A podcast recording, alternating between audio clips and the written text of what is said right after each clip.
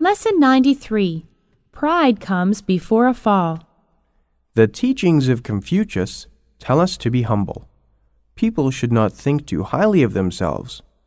No matter how great one is, there is always someone greater. Therefore, we should be humble in our words and actions. We should always remember the saying, Pride comes before a fall.